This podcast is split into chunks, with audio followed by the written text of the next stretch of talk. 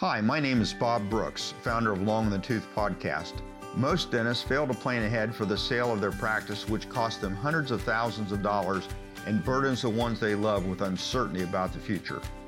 So every Friday on Long the Tooth, we share non clinical insights from dental industry experts to help practice owners prepare for the sale of their practice today so they maximize profitability and peace of mind in the future. For all the hard work you put into building a practice, we believe that you, your family, and your staff deserve to transition after the sale into an even richer and more rewarding season of life. Hi, thank you for joining us. Marie Chatterley here. We are here with Bill Rossi, who is the country's leading expert in PPO decisions and transitions.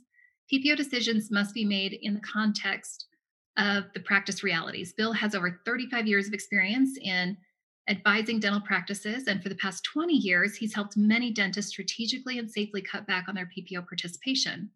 This has added substantially to their bottom line and practice independence. And I'm thrilled to have Bill here. Thank you for joining us. Thanks, Marie. Great to be here. I connected with Bill a number of years ago. He was actually assisting one of my clients with this very process of dropping insurance. I was super intrigued by his specialty and was thrilled to see the success that he had with that particular client. And then has since then, you've worked with, gosh, many, many of my clients yes. here in Colorado. Yes. Although Bill is not in Colorado. So, Bill, uh, would you like to add anything in addition to your intro?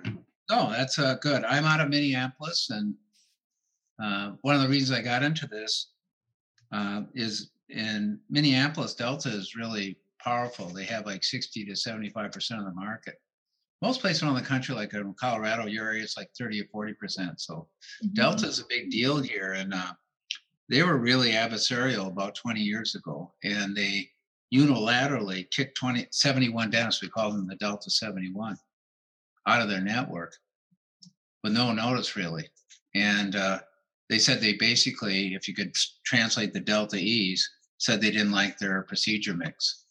And as I say, some of the guys they kicked off probably had it coming. Most of them were dentists that most dentists uh, would like to go to. At the time, they were Dawson guys or Pankey guys or things like that. So they're actually treating gum disease, things like that. And because of that horrific uh, sort of uh, transition war, uh, we got a reputation for helping doctors through that. And this baptism of fire is no way to put it. And then we started hearing from dentists about other insurances like MetLife or Aetna or others. And then uh, people like yourself, and then um, John McGill, the McGill Advisory, and Brandon Collier uh, of the Collier deal around the country started referring us people from everywhere. And uh, there's plenty of insurance paying everywhere. So we've been helping dentists across the country with this stuff uh, since then. So I think the first feedback we'd like to hear from you as an expert is if you feel that the transition from a PPO participation to going fully fee for service can be successful. Yeah, I mean, if the conditions are right, and we'll get into the conditions next, but yeah, um, one of the things I say over and over again, and it's true, doctors have more power than they think they do with patients. And they often think, and the staff thinks, the only reason people see you is because of your insurance participation it is a reason, but it's not the only reason or even the main reason. So you have more P, more, more power than you think. And so it can be successful if you don't go off half cocked or emotional or unprepared or don't prepare your staff. If you get real mad at Delta someday and write a letter saying the heck with you, Delta, that's almighty and righteous, you will uh, you will hurt yourself. But if you think about it and do it methodically, you can be very successful very successful. I like that. I feel that the clients that I've had here that have made this transition have all reported back to me that it's been a very successful transition. But like you're saying, it's been strategic. It's not that they just something happened overnight and they were able to change their insurance participation and have it be this wonderful, blissful experience. It was strategic and a lot of thoughtful planning. So yeah, I used to back back in the day of uh, like back going back to 2000. I'm a general practice manager at the Salt and Marine. You know that's my main thing, and I have my team here has about 200 practices in the Upper Midwest that we work with on an ongoing basis. That's our laboratory. We see people in and out of MetLife, all these things, and and every practice has to find its right balance. But um, back in the day, dentists would get all righteous and mad, and they would uh, it almost be cathartic. They'd leave Delta or something, and they would not talk to their staff about it, not prepare anything, not really think about it, except they're just mad. And you can't just leave PPOs or Delta or anything like that. You have to be working towards something. It has to be strategic, and then it's safe. Yes. So if we could identify just a couple of things that a doctor should consider before changing their insurance participation, Yeah. things that you would say are easy to identify. Okay. Well, essentially, uh, whether or not you participate with a PPO, it's almost like pricing. Back in the old days, no one was contracted with insurance. You had your fee, and most doctors charge average or slightly higher than average, some more than average. Nowadays, the way your fees are set is the more PPOs you have, the lower your fee schedule is, like a ballast and a balloon. So you strategically get rid of PPOs and you start closing the gap between production and collections. So if you have conditions like if you're near capacity, like you're booked out or your hygienists are booked out, uh, one of your clients I saw last week has a waiting list of 150 new patients. That was unheard. And so then why are you working at a huge discount? But you don't have to have a waiting list of new patients. But if you're fairly well capacity, you don't have plans to really expand a facility. If you have a stable staff situation, that there isn't a lot of drama going on there, and you pretty much have your act together, and there's a bunch of stuff I check out because in these transitions, I check two parts. One is the context of the practice, how the practice does itself. Does it have latent potential? So, for example, if a practice is so busy they haven't really worked the recall or anything, uh, they've kind of just atrophied in those areas. If there's potential they can pick up there, if there's a loss of some patients, they can make up for it. So the idea is when you leave a PPO, you should not, if you do it the right way, should not experience a downdraft and busyness or anything else. You should be able to hold how busy you are and close the gap between what you do and what you collect. So you look at the practice side, and that's because I'm a practice manager. I know I can look at a practice and see if it's ready, essentially. And there's a lot there. The second part is you look at the insurance stuff. If there are a lot of networks like Careington, Zelis, DenteMax, and all this stuff, that's a mess. If they're uh, just getting killed by write-offs, like if they're working half the day for free because of the write-offs, that's an indication that you probably should do something. Most there's a lot of doctors that don't even know how much they're writing off every month because they're doing this thing which drives me and Charles Blair and others up the wall, where they program the computer to just consider their gross production what the insurance company's fees are because Right. that makes that makes their collection percentage look good but it completely means they miss that gap between what they're actually producing which it's not a perfect yardstick but your production is a pretty good measurement of care. And you want to use that yardstick and then you see what you're actually collecting and you want to know what that gap is how much you're writing off for delta or metlife or cigna each year. And a lot of offices haven't got a clue. And it's like uh, something you know if you're writing off 60000 more a month uh, that could be more than any other expense you have and you're completely blind to it. Drives me nuts. So um, anyway if you have a lot of ppos chances are you can jettison some of those like ballast and get to a neutral point i'm not an elitist i think you know this i'm not one of these people that say you should just jump all the insurance go insurance fees free tell the patients to process their own insurance all that. I'm not like that. It's a matter of you safely backing out of the participation. And most doctors have spent the last 20 years signing up for one plan or another and then umbrella plans. So it's time to unsign up. Yeah.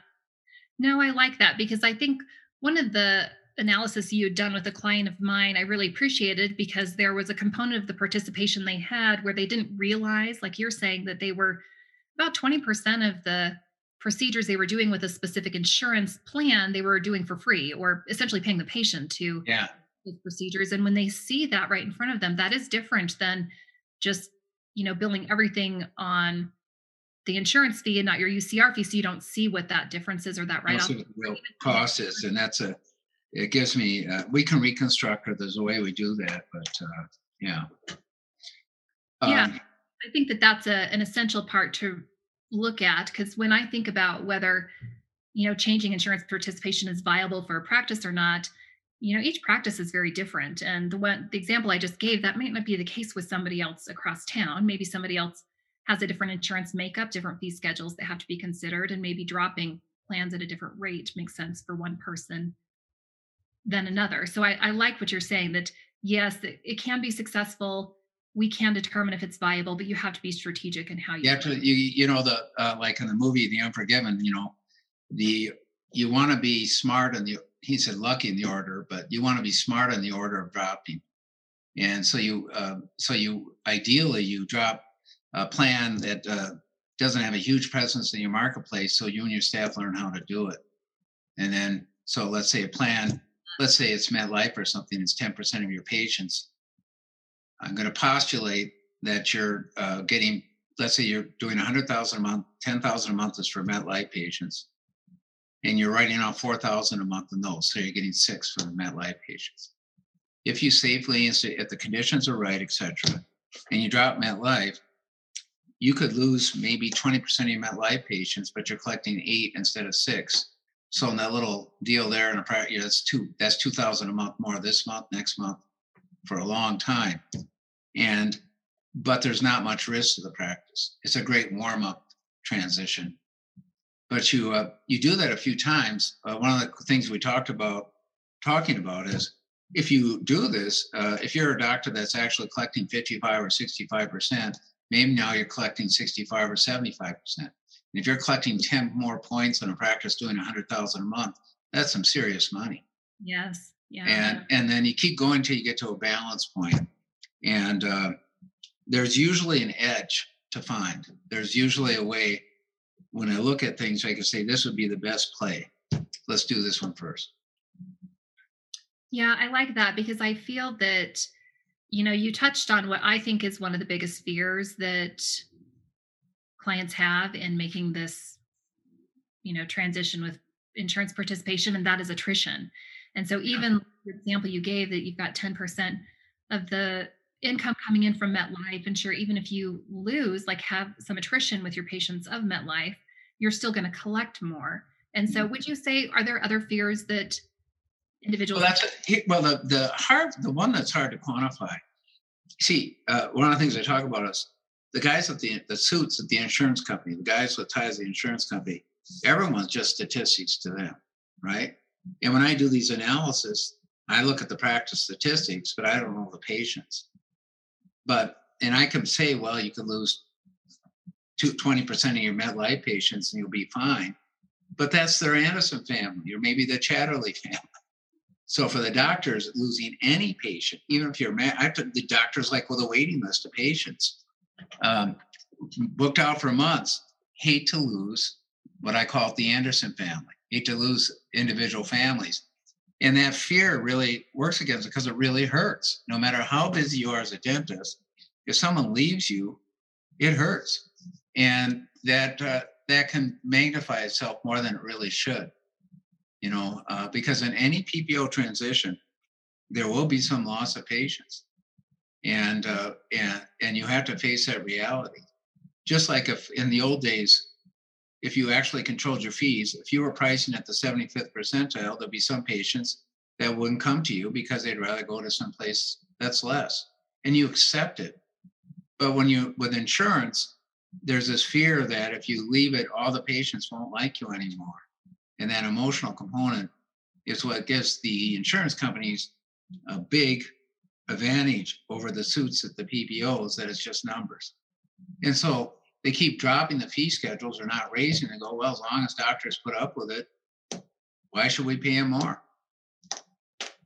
Well, and I am finding with my clients, I have yet to have anyone tell me that they had attrition that equaled lower income when transitioning with their yeah i and it's never uh, so far i yeah, I, I, I won't work with an office if you know if they decide to engage me uh, for the transition. If they go ahead with the transition i'll insist on getting data for at least eight months. Because i it's no fun for me if i can't see them make it out of the woods. I look at my job like being a, a guide and it's easy to jump into the swamp but trying to get out of it it helps to have a guide so, but yeah, it takes a while to do it. And I've tracked this uh, over many years now. And uh, if you do things right, the practice maintains busyness, should maintain patient flow. there's always some loss of patients, but if the practice is strong enough, there's countervailing measures you can take and you'll be fine. I've never, to my knowledge, maybe there's someone that hasn't told me, but there's been no one that I've taken off Delta or anything else. The conditions were right. In the last 20 years, that's regretted, had to crawl back. Yeah. And so I haven't had anyone go, oh gosh, I wish we didn't do this. The revenues almost always go up if the other conditions of practice are stable. In other words, the doctor doesn't break their collarbone or something, you know, uh, or there isn't some kind of weird other event, the revenue always goes up. That's the whole idea is the revenue goes up. Yeah. Yeah. Bill, before we wrap up this segment, can you share with us what your services are specifically for changing participation with insurance for an individual practice? Yeah, uh, I have it in a couple stages. One is um, someone calls me go, I'm thinking about doing it. I call that's a preparation and uh, uh, that's a feasibility and preparation stage. And that's where I get a bunch of practice staffs together. And I also work with a team so they know the information they need to gather because I'm not teaching a team or a doctor how to drop just one PPO. I'm teaching how to deal with PPOs in the future. So there's a feasibility and preparation stage, and that's a lot of times that's all the doctor needs. They go, "Thank you, I'm a lot, I'm ten times better organized than if I just got ticked off and dropped." The second part is the actual transition stage, where I or one of my team members go on site. That's what I was doing out in your neck of the woods last week, uh, all the, all week in Denver. Is uh, where uh, we're taking uh, we, we go through the training of the staff and how to deal with it, how to keep it a positive message.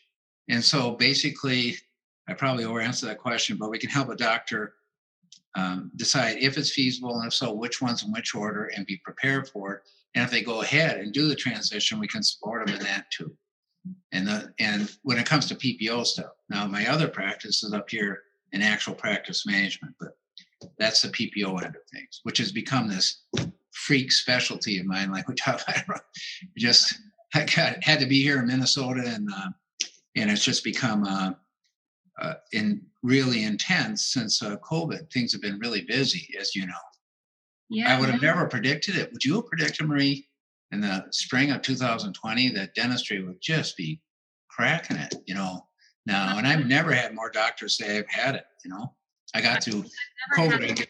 yeah, in my career, I've never had so many clients uh, transition their insurance participation as I have in the last two years. I'm yeah. Yeah. Pretty common conversation for me to have one on one with a variety of my clients. And right. so definitely having you as a resource has been wonderful. I think your background in practice management consulting gives you a different picture of what really needs to happen, the dynamics of a practice in order to be successful with a transition. Yeah. Yes. I would argue this is a pretty big undertaking and it takes a lot for you know individuals to get to the point that they're comfortable and confident that doing this will be successful for them. So yeah. i just your time in us discussing these topics.